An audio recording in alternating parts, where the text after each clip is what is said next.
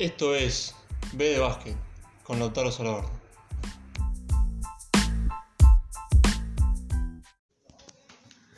Música de fondo, unos mate y un poquito de charla de NBA, lo que pasó anoche. Victoria Sacramento 119 a 105 eh, sobre Cleveland. 30 puntos de Aaron Fox con 6 rebotes y 6 asistencias. Partidazo de Tariq Halliburton con 28 puntos, que fue su máximo de carrera. Y Bobby Hill sumó 19 puntos. Por el lado de los Cavaliers estuvieron bastante apagados el dúo estrella. 15 puntos y 7 asistencias de Sexton, 17 puntos de Garland. Y desde el banco, Jabal Magui sumó 18 puntos y 9 rebotes. Siguen creciendo los rumores en, en Sacramento de, de dónde pueden llegar a mandar a Marvin Bagley. Eh, ya se sabe que le hicieron una oferta a Sacramento a los Pistons por Sadiq Bey y creo que habían dicho dos rondas del draft y los Pistons la rechazaron, no, no, no tuvieron que dudar mucho que digamos. Pero anoche tuvieron una muy buena noche ofensiva eh, contra los Cavs que bueno, estuvieron muy apagados con bajísimo porcentaje de campo. Y surge un, una incógnita ahora que Lamelo se lesionó y es si, si Halliburton tiene o no una, un escalón arriba para la, la charla del rookie del año sobre Anthony Edwards. Yo creo que eh, Lamelo lesionado no queda otro que dar solo Anthony Edwards.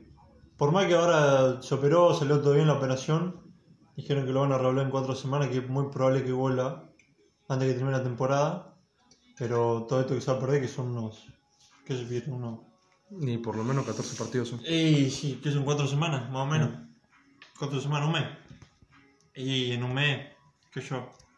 Pero, Pero tampoco, si- tampoco creo que lo vayan a, a mandar a la cancha así porque sí. Claro, no, no que va a volver a jugar así de una cuando está jugando. A menos que- de minutos. A menos que Charlot eh, llegue a terminar de pelear el, el puesto de playoff, como lo hizo anoche, que después lo vamos a hablar.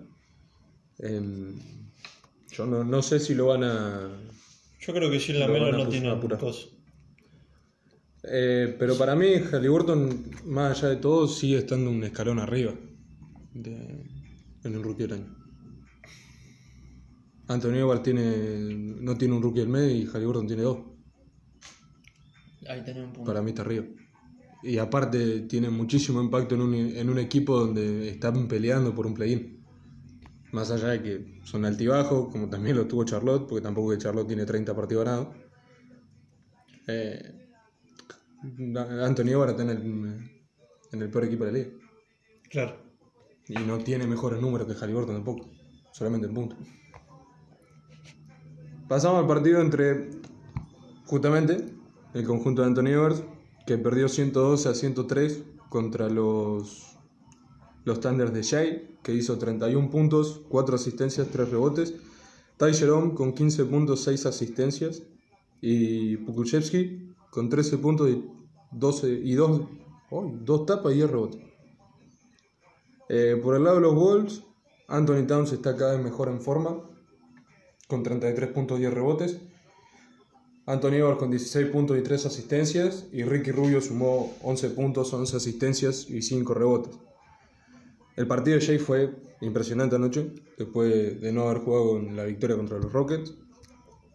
Colectivamente, eh, Oklahoma fue muy buen, muy buen equipo. El quinteto titular sumó 66 puntos y de la banca sacaron 46, un 47 de campo y este es el número más importante, 21 de 37 en triple para hacer un 57,6%. Una locura la ofensiva anoche de Oklahoma. Una palangana en el. Sí. Y este es el dato. De los nueve jugadores en rotación en Oklahoma, todos vieron por lo menos 13 minutos de juego y solamente cuatro no llegaron a meter doble dígito. Tres de los cuatro tuvieron a nueve, tuvieron a un libre de hacer doble dígito y uno sí con cuatro. No, imagínate que jugaron nueve, nueve activos en rotación y los nueve metían por lo menos 10 puntos. Con los 31 de Jay. 185 mil puntos metió Oklahoma. anoche. Me sirve. Y los Wolves, bueno, no, no defienden, no tienen buenos porcentajes en ofensiva, juegan a lo que pueden.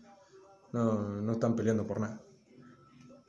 Pasando al, al partido que habíamos hablado al principio, los Hornets se llevaron el partido contra los Spurs 100 a 97, con 27 puntos, 6 asistencias, 7 rebotes de Gordon Hayward.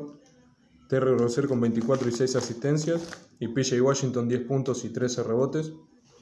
DeMar DeRozan subió, subió 28 y 5 asistencias. White con 21 puntos y Rudy Gay 10 puntos y 5 rebotes. Fue un partido peleadísimo, se definió en los últimos dos minutos del último cuarto. Eh, los Hornets hicieron un esfuerzo impresionante, teniendo en cuenta que no tenían, bueno, mm, no es el jugador más impactante, pero el mejor, por lejos. Más allá de que Gordon Hayward tiene mejores números, pero el que hace la gran diferencia en los Hornets es la Melo, con el manejo de pelota y el manejo de la ofensiva. Pero anoche tuvieron un esfuerzo defensivo muy bueno y, y trataron de en ningún momento desesperarse para llevarse la victoria. Eh, más allá de que los Spurs en el tercer cuarto los dejaron en 19 puntos nada más, después de que Charlotte se había ido arriba por 12. Y el dato es que Charlotte está 16-0 cuando van ganando al principio del último cuarto. Con el de anoche. Y los Spurs, bueno, no tuvieron una, una buena actuación colectiva, entonces terminaron perdiendo el partido. Vamos al, al partido más importante de la noche para mí, que fue la primera victoria de los Rockets desde el 4 de febrero. 117 a 99 contra los Raptors. De John Tate, 22 puntos, 6 rebotes, 5 asistencias. Brown con 20 puntos, 10 rebotes y un triple doble de John Wall. 19 puntos, 11 rebotes, 10 asistencias y 2 robos. Y por el lado de los Raptors, Van Vliet sumó 27 puntos, 8 rebotes. Siakam hizo 21 y 10. Y Norman Powell con 19 puntos. Después de 20 partidos, los Rockets volvieron a ganar contra unos Raptors que siguen buscando a, a ver a quién echarle la culpa de lo mal que están jugando. Y de lo mal que le está yendo. No solamente cómo están jugando, sino que no pueden encontrar solución. John Wall hizo un triple doble después de 5 años. Más allá de que, bueno, si fuese que estuvo jugando esos 5 años, bueno, no es un dato tan irrelevante, Claro. pero estuvo más de 2 años y medio afuera. Tres años fuera sin jugar. Al final del partido me quiero quedar no solamente con que bueno, los Rockets volvieron a ganar al fin, y esta vez encima no la hipo. eh, la emoción del técnico de los Rockets me partió a mitad. La presión que debía sentir ese tipo en este último tiempo. Y creo que la debe tener cualquiera que pierda 20 partidos seguidos.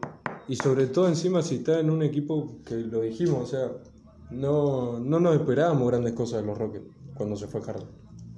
A mí me sorprendió Pero muchísimo. tampoco que se caigan a pedazos. No, a mí me sorprendió muchísimo que, o sea, liderado por Christian Wood, empiecen jugando también. Habían ganado creo que 6-7 partidos seguidos. Sí. Eh, no me, me sorprendió la cantidad, o sea, 20 partidos es una locura. No me sorprende el récord que tienen. Pero se caen. Se caen a pedazos porque ya al decir de. Te imaginas que pueden jugar mal, pero no de perder 20 seguidos. Y pero más de, más de la mitad de los partidos que perdieron últimamente no fueron por más de 10 puntos. Solamente 5 perdieron por blowout, digamos, de los 20. Claro. Los titulares de Houston estuvieron todos con por lo menos 10 puntos. Em, defensivamente Toronto no supo qué hacer anoche. Suman la novena derrota consecutiva. Y creo que lo mejor para los Raptors es que termine hoy mismo la temporada. Y sí, la verdad que no, no pueden tanquear tampoco. No sé No sé si... si tienen picks. Sí, este año tiene. Pero no, no sé si vale la pena eh, traspasar a Siakam, por ejemplo. Sí a Lauri. Para mí que la situación en la que están los Raptors ahora es para que Lauri diga, bueno, doy un paso al costado, prefiero no, no, no, o sea, no formar más parte del equipo porque no vamos a ganar. Y creo que Lauri sería una adquisición impresionante para cualquier contender o para un equipo que está ahí en, en contención y que no termina de cuajar como en Miami, que se está hablando de que ahí va a ser el traspaso. Y sobre todo si te llegan piezas como, bueno, Duncan Robinson. Claro, eso es lo que eh, querían pedir. O Lini. Por Lauri mínimo en el, en el paquete tiene que estar o Don Robinson o Tyler Hero. Y yo creo que Miami a Tyler Hero. Va, Miami, Pat Riley a Tyler Hero no lo va a largar. Más allá de que Duncan Robinson tuvo muchísimo mejor temporada este año. Pero muchísimo. Que sería mejor temporada. Tuvo mucho más efectivo, mucho más consistente. Defendió mil veces mejor y eso que Duncan Robinson no es un buen defensor. La verdad que yo por Lauri doy a los dos. No tengo preferencia ninguna. Y yo creo. A ver, por eso te digo, Pat Riley creo que tiene un poco más de visión económica en este caso, entonces Tyler Hero le aporta muchísimo más que, que Duncan Robinson, como para el mercado de Miami. Si tuviera que dejar a uno, sería Don Robinson. Y a Tyler Hero lo mando. Y yo también me encantaría por el que está jugando mejor. Entonces prefiero quedarme con el mejor jugador de los dos. Claro. Eh, pero nosotros lo vemos desde el básquet. Eh, Pat Riley es un tipo que ahora no es más entrenador, entonces busca el negocio. Pero El negocio porque, porque quién gana más o quién gana menos. No, creo que ganan los dos lo mismo, pero el negocio en cuanto a ingreso al equipo, digo yo. ¿Quién vende más camisetas? Ah, puede ser. Para darte un solo ejemplo. Que yo me he peleado. Yo, bueno, qué yo. Eh, Así todo, lo único que recibe Miami va a ser Kyle Lowry, así van a largar por lo menos 3-4 jugadores y más de dos rondas del draft. No sé si primera, pero más de dos rondas largas. Kyle Lowry y Aldridge son. Con Marcus Aldridge. Que sería Lowry, Aldridge, Jimmy Butler. Sí, pero si lo larga, si larga a tres jugadores va a Toronto por uno solo, ¿a quién va a No, y puede ser a tres bandas. No sé. sí. Sí, pero igual tenés que seguir largando jugadores. Porque a los Spurs hay que llegar a algo. Y, bueno, Y no te lo, tampoco te lo van a, a regalar a, a la Marcus Aldridge. Largaron los Raptors. Largaron los Raptors, puede largar por Para que llegue allá.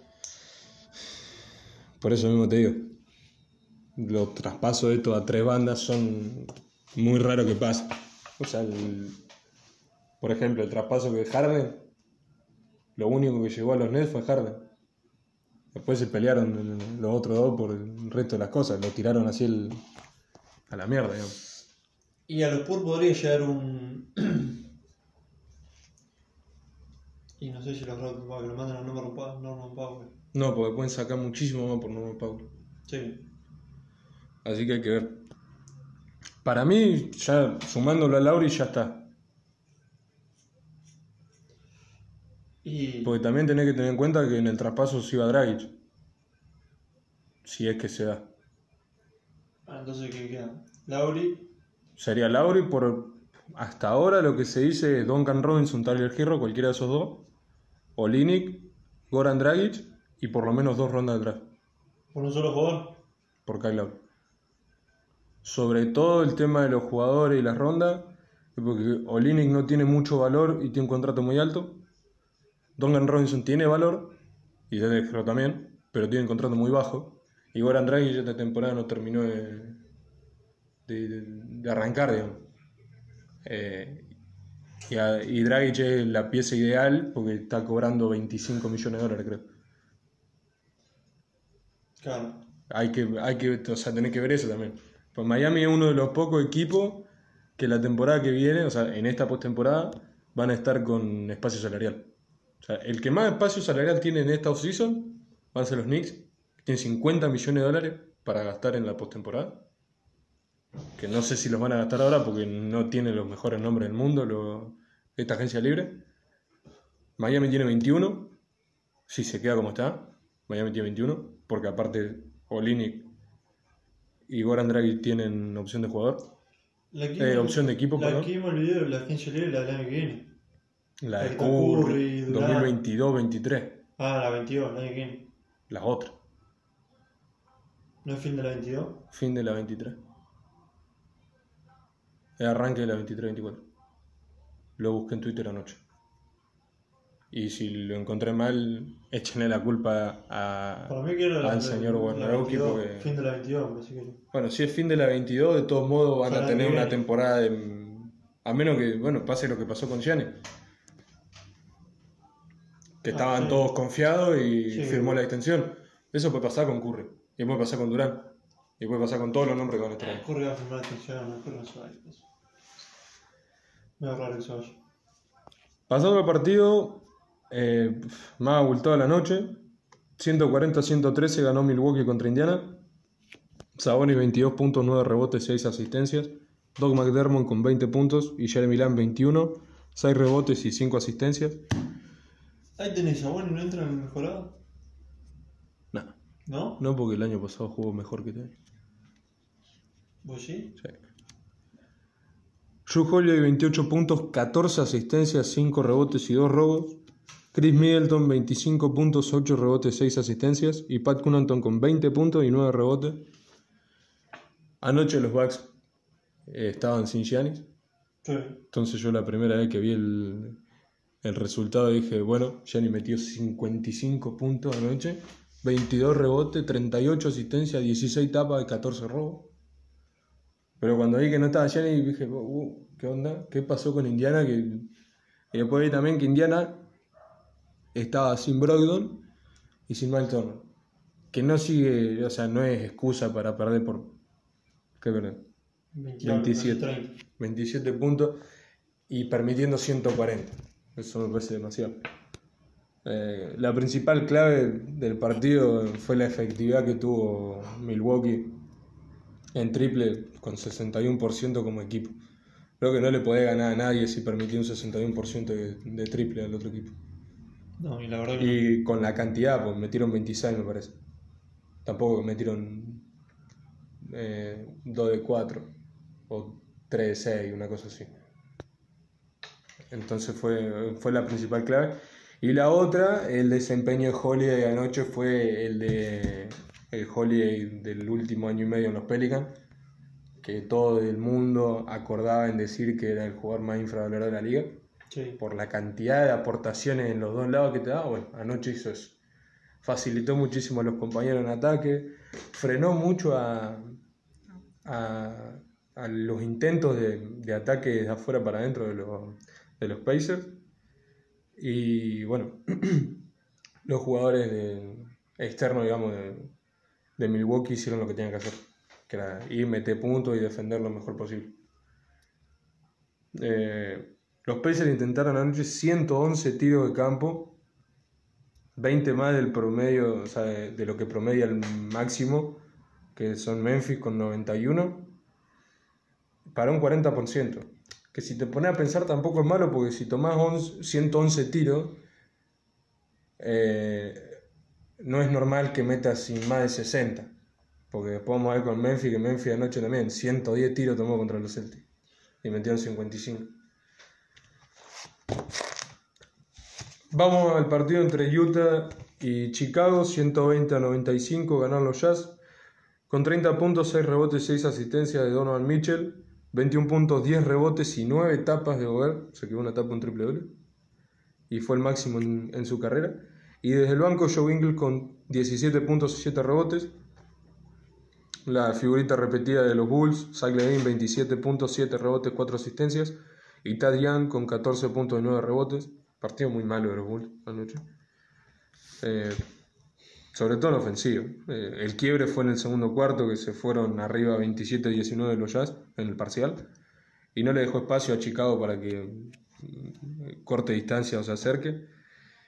Y para mí, y esto no, no creo que sea como un hot take, digamos, una, una declaración así como muy rara. Anoche Gobert dejó en claro que no hay más, no hay más charla para el defensivo del año. Gobert, no etapa del récord. No, no, no solamente las tapas. O sea, lo que hizo anoche creo que dejó en claro que no hay más conversación para el defensivo del año. Veremos a fin de temporada, porque así todo no.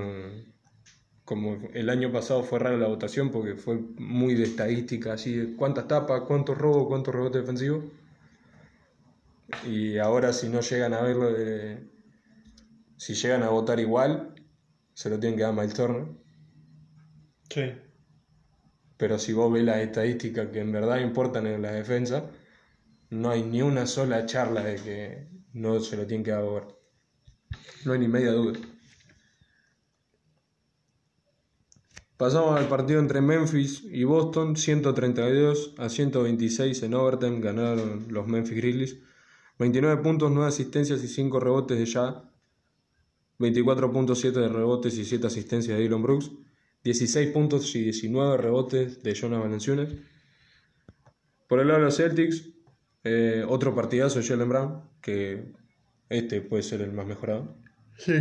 27 puntos, 9 rebotes, 5 asistencias. Dato curioso, de los 40 partidos que jugó Jalen Brown, hizo doble figura en todos y en 30 partidos metió más de 20. Entonces ahí está otra vez lo del impacto en el equipo. Jeff con 26 puntos y 6 asistencias y Marcus Smart con 16 puntos, 5 rebotes y 5 asistencias. Anoche los Celtics no contaban ni con Kemba, que se pierde el décimo set, décimo sexto décimo séptimo parece. 16 o 17 partidos sin jugar para Kemba esta temporada por la lesión en la rodilla. Y Tatum, que tampoco jugó anoche. Eh, no pudieron frenar los tiros de Memphis porque lo que dijimos antes. 55 de 110 en campo. ¿En cuánto? 53. Sí. 53 minutos. Más o menos. Es una locura. Que permita 110 tiros como equipo, siendo bastante bien defensivamente los Celtics. O sea, en, en nombre por lo menos. Son muy buenos defendiendo. Y que encima permita el 50% de campo con más de 110 tiros anotados casi una locura. Pero la agresividad en defensa de los Grizzlies fue lo, creo yo lo que eh, determinó la victoria y que aparte Valanciunas hizo lo que quiso anoche contra los grandes de los Celtics. Se movió como quiso, en defensa no lo podían pasar. Y que no juegue Tays. Fue un partidazo en conjunto de los Grizzlies. Que bueno, eh, se deja ver todavía que le falta ese, ese extra para poder ser un equipo más agresivo todavía o que ponga mucho más respeto al resto. Pero ya en algún momento van a llegar. El tema es que eh, para cuando lleguen hay que ver si Valenciana está manteniendo este nivel o ya empezó a decaer porque tampoco tiene 20 años una Valenciana. Primera derrota anoche, después de 8 partidos para Atlanta. 119 a 110 se llevaron el partido los Clippers. Con 25 puntos, 7 rebotes y 5 asistencias de Kawhi Leonard. Terrence Mann con 21 puntos y 10 rebotes. Y Luke Kennard con 20 puntos, 7 rebotes y 4 asistencias. 100% de tiro. 100% efectividad. Por el lado de Atlanta, 28 puntos, 8 asistencias y 5 rebotes de trade. John Collins con 23 puntos, 7 rebotes. Y Capela con 12 puntos y 14 rebotes. Y los Clippers que creo que siguen sin Ibaka. Eh, Zubac tampoco jugó. Creo que no. No, tengo, no lo tengo en vista. Yo diría que sí, pero no sé. Eh, fue un muy mal partido de, de Paul George anoche. 8 puntos en 32 minutos. 8. 8 puntos en 32 minutos. Pandemic P. Eh, pero los Clippers así todos supieron bajar la diferencia de 22 puntos que, que se habían llevado en contra en el, en el final del primer tiempo. Y los Hawks no pudieron frenar la explosión de Terrence Mann y Kennard desde el banco. Eh, se, los, se les terminó escapando. Terminaron el partido los Clippers con un increíble 53-22 a favor en parcial. 22, 22 22. puntos, 22 puntos permitieron los Clippers en el segundo tiempo. Me parece mucho. Sea, me parece muy, muy poco por un lado y mucho por el otro. O sea, Y que levanten 22 los Clippers. que permitan 22 puntos los Clippers en un segundo tiempo me parece mucho. Ah, sí. Y me parece muy poco la cantidad de puntos de Atlanta. La verdad que sí. Entonces, eh, fue un partidazo de los Clippers que más allá de que, bueno, por algo llegaron a perder por 22, sobre todo porque, bueno, Paul George tiró para meter 60 y metió 8. Pero de la mano de Kawhi y que entendió que Luke Kennard estaba en su noche, bueno, anoche fue una locura, tiraba para arriba y entraba al aro. Creo que algo. A ver, para. Eh, lo de Luke Kennard. Eh, Estamos Un con datos, récord, hay, con datos, hay datos, hay data. ¿Dónde está? ¿Qué puede ser la, mayor cantidad de un suplente? Eh, O la mejor efectividad de un suplente con más de 20 puntos en un partido. claro, de eso era. Eh, Algo de la efectividad, acá está. Puede ser. El Luke Kennard. Claro, el primer eh, Clipper en la historia con esa estadística. O sea, con más de 20 Con puntos. más de y 20 100% puntos, efectividad. múltiple triple, múltiples triples y 100% efectividad. Y le sumó 7 rebotes y 4 asistencias. Como para decir, bueno, también puedo hacer la otra cosa. Sí. Así que nada. eso. Imagínate que si no hubiese tenido ni una sola pérdida anoche, se hubiese sido el mejor partido de su carrera por lejos. Eh, no sé qué más queda. ¿Algún que otro rumor? Si hay, Que no me recuerdo que suena para los Nets. Creo que me parece demasiado. ¿Qué mierda larga por que no me? Ya, ya me parece demasiado. eh, puede ser que. No sé si lo pueden traspasar a Dinwiddie, no sé si está disponible. Que lo pueden traspasar. Según todo lo que dicen. Y yo creo, yo creo, a ver, sin camisetearla, porque acá sabemos entre nos quién hincha para quién. Em, si está la posibilidad y los Nets lo quieren hacer, lo van a hacer. Claro. O sea, no, no van a pensar, hay- no van a pensar en, ah, no, pero no, rompemos mucho la competitividad de la liga. No, les va a importar poco. Y no, la verdad que sí. O sea, el, el objetivo final es ganar un anillo. eh, son un equipo que... Sea como sea. Claro. Cuente lo que cuente. Y si lo que cuesta es quedarte sin suplente por sumar nombre, y lo van a hacer. Si no suena también para Miami, que lo larguen por. No, No, Dinwiddie. No, no, Dinwiddie suena para Miami, que larguen a Harkley, Bradley y Kendrick Nunn. Me gusta, Esos tres, me gusta la muchísimo. discusión por Dinwiddie.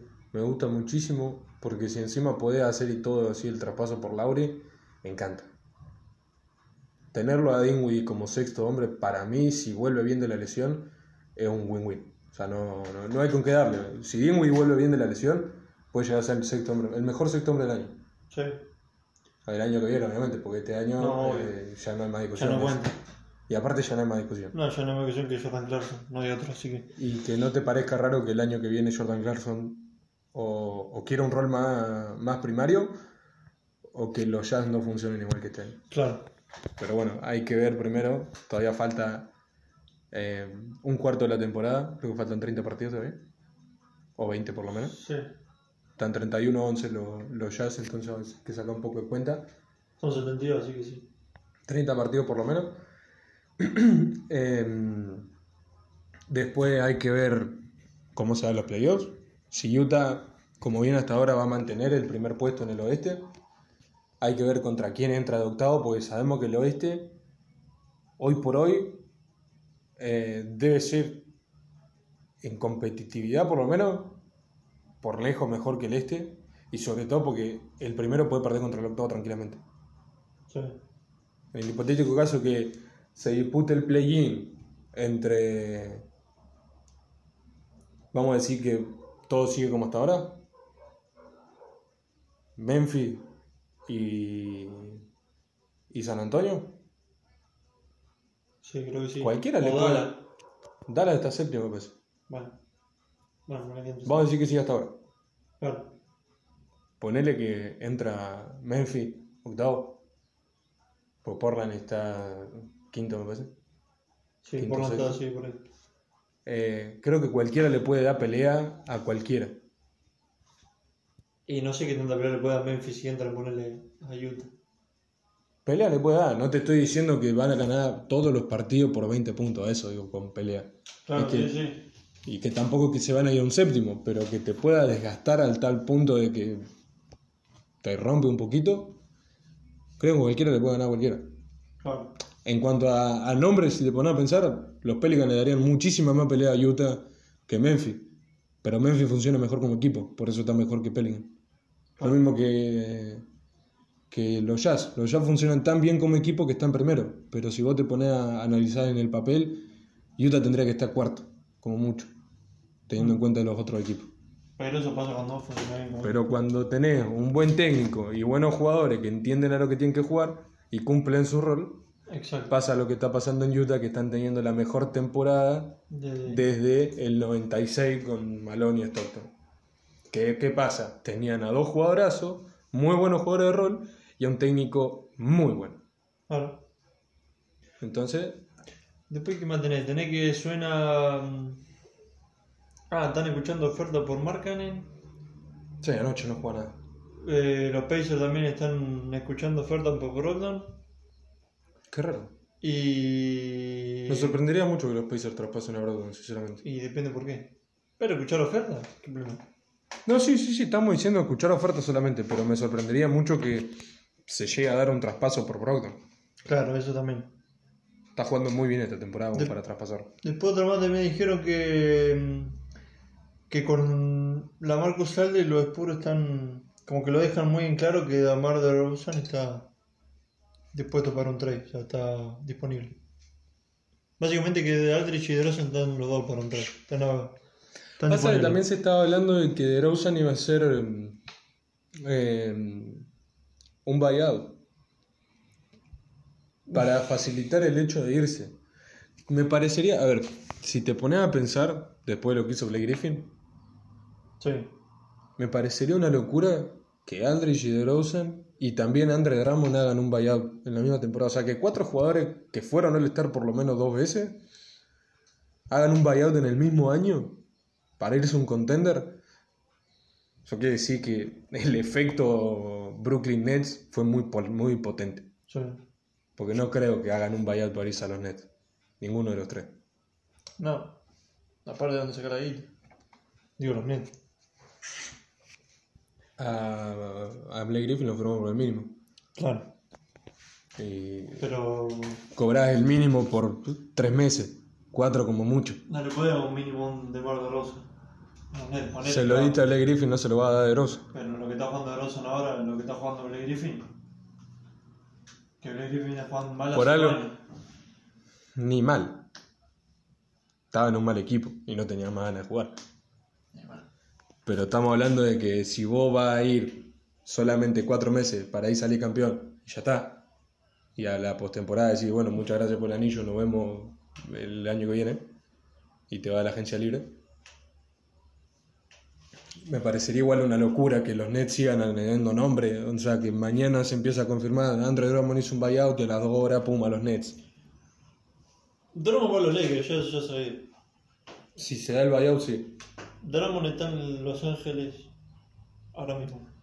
Me encantaría, me encantaría ver un, un jugador así como Drummond sumado al, al quinteto de los Lakers cuando estén sanos.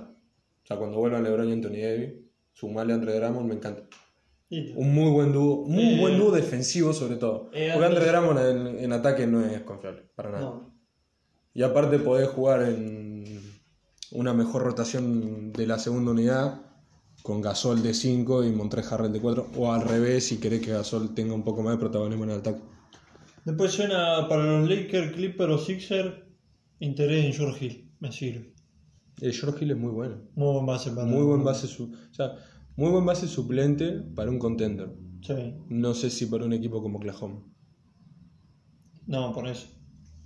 Pero para un equipo Quedó, contender. quedó visto lo que hizo en Milwaukee. Suena muy. La temporada, la temporada que hizo en Milwaukee el, el último año fue buenísimo. Después también los Knicks eh, reportan, reportan consideración para Kira de Rosa.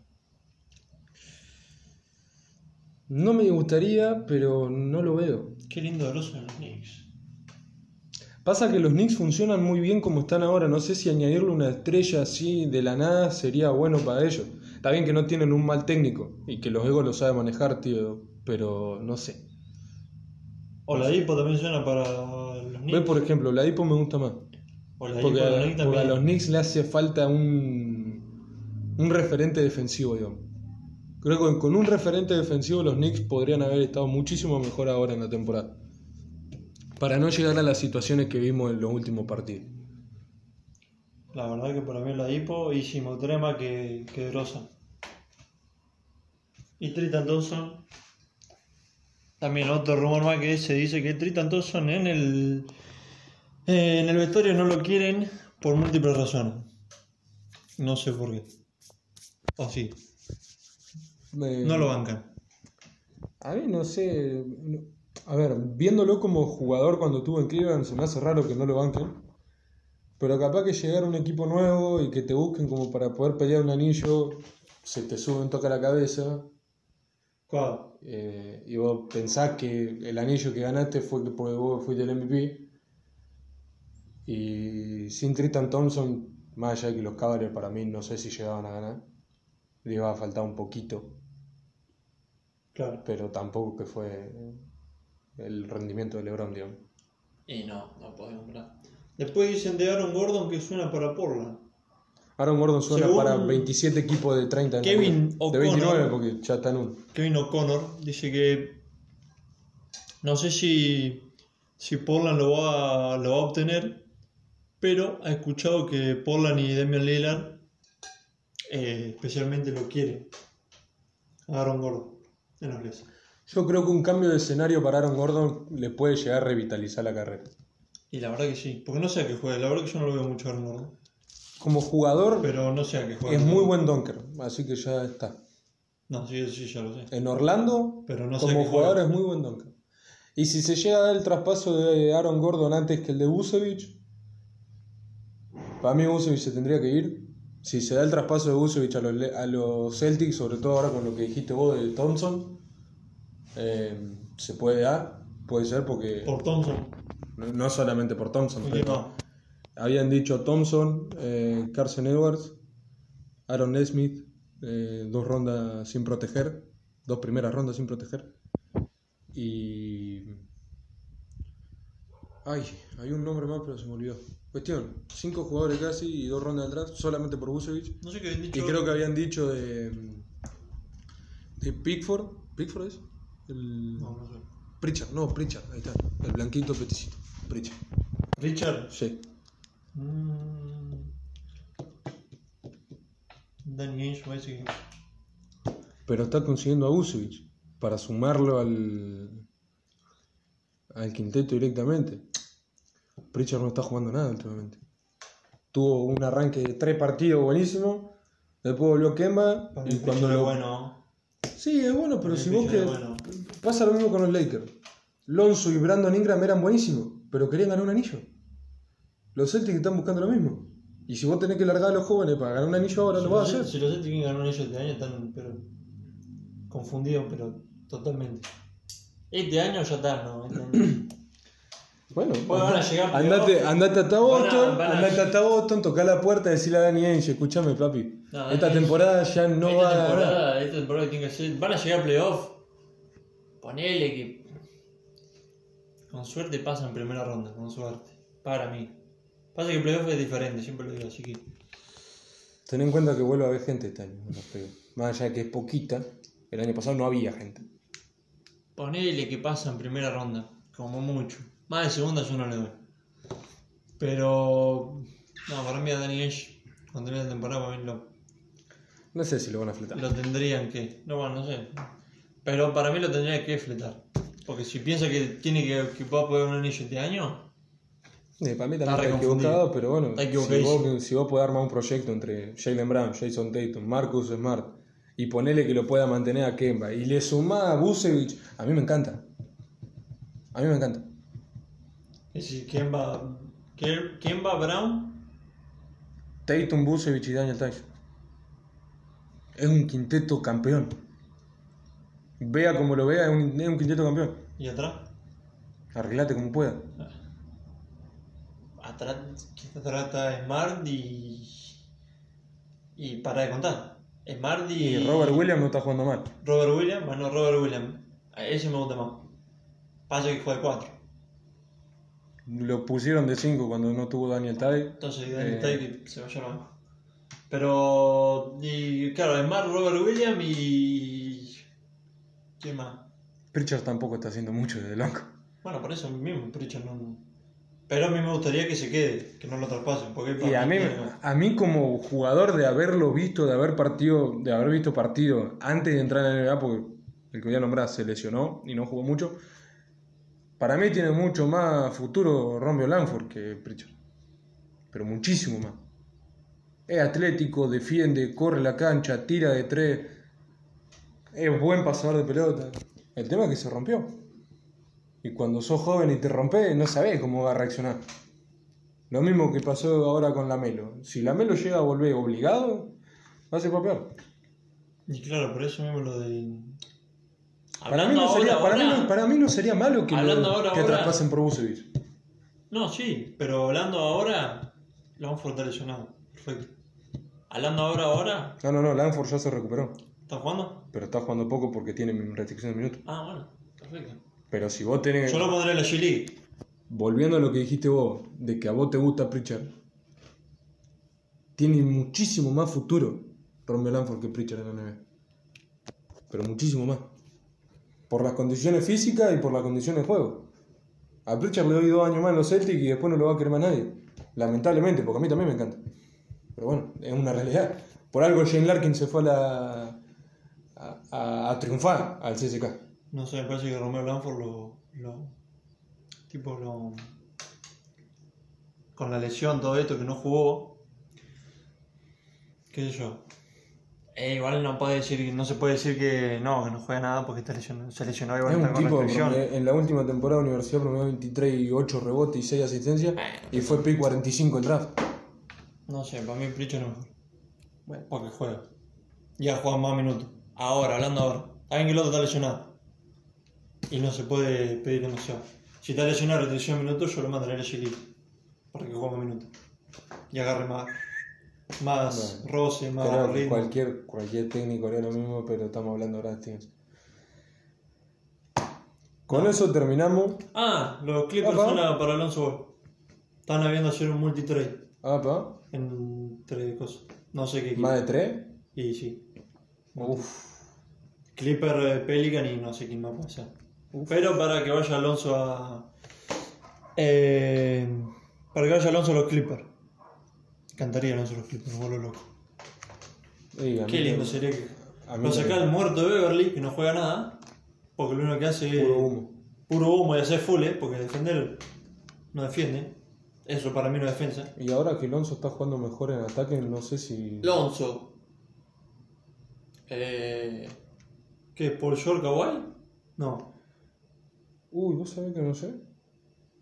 O sí, ponle que sí. Y para mí sería. No, así. pero pará, porque Ibaka no está jugando. O sea que Kawhi tiene que ir 4. Ponele. O sería Lonzo. No, que no sale del banco. ¿Alonso del banco? No, no. No, no, Lonzo. No, que Narcis sale del banco. Entonces que Lou Will. No. No, lo William también. ¿Quién mierda sale de los Clippers entonces? pero me parece que es por short. A ver, pará. Vamos a buscarlo. Déjame, déjame chequear la data. Eh, eh, yo sé que es. Pero la. Debe ser Beverly. Starting five. ¿Cómo es? A ver la alineación. Eh, claro. Está Morri de 4. Jackson, Por Shore, Kawhi, Morri y Suba. Eso fue anoche. Claro. Ese fue el quinteto anoche. O sea que es. Most common line, eh, claro, la, ma- la alineación más común, 17 partidos. Que es Beverly, eh, Paul George, Batum, Paul George, Batum, Kawhi, Kawhi y Ibaka. Vaca. Básicamente. O ese, sea, ese es el problema que tienen algunos equipos, que tienen tanto, o sea, tienen, bueno, ya Rayo Jackson lo mando que tienen tan pocos jugadores en activo algunas veces que eh, tratan de inventar así sobre la marcha. Este año a los Clippers les salió bastante bien porque Batum recuperó el nivel de Portland, que no entiendo cómo, eh, pero bueno, Entonces, lo, recuperó. Entonces sería Alonso por Shore, por Shore Ray Jackson. Mi gusto, capaz que no. eh. Capaz que Taylor no hace eso. Lo saca del banco. A Reggie, No, Alonso. Pero yo lo pondré titular. a mí me gusta mucho más que Reggie Jackson. El tema es que ya tenés un, un Claro. funcionamiento y, Por eso. y no Pero sé. suponiendo que sería Alonso, Shore, Kawhi, Morri, Suba. Pasa que de- del banco tenés anotadores. Lo tenés a Will, lo tenés a Kennard. Claro. eh, entonces creo yo que si le sumás también a Reggie Jackson, ya te queda un quinteto muy chico desde el banco. Claro. Pero bueno. Ahora sí, ese fue el último así dato de, La última. de rumoreada. La que salió. Salió recién, está totalmente calentita, así que la tuvimos que tirar antes de terminar. Eh, gracias por haberse quedado hasta el final. Tu capítulo se hace en un toque medio largo, pero bueno, es lo que pasa cuando nos juntamos a hablar. Eh, mañana vamos a volver con un poco más de actualidad y ya seguramente con algún que otro traspaso confirmado. Y nada, muchas gracias y nos vemos mañana. Perfecto. Nos estamos viendo. Un saludo.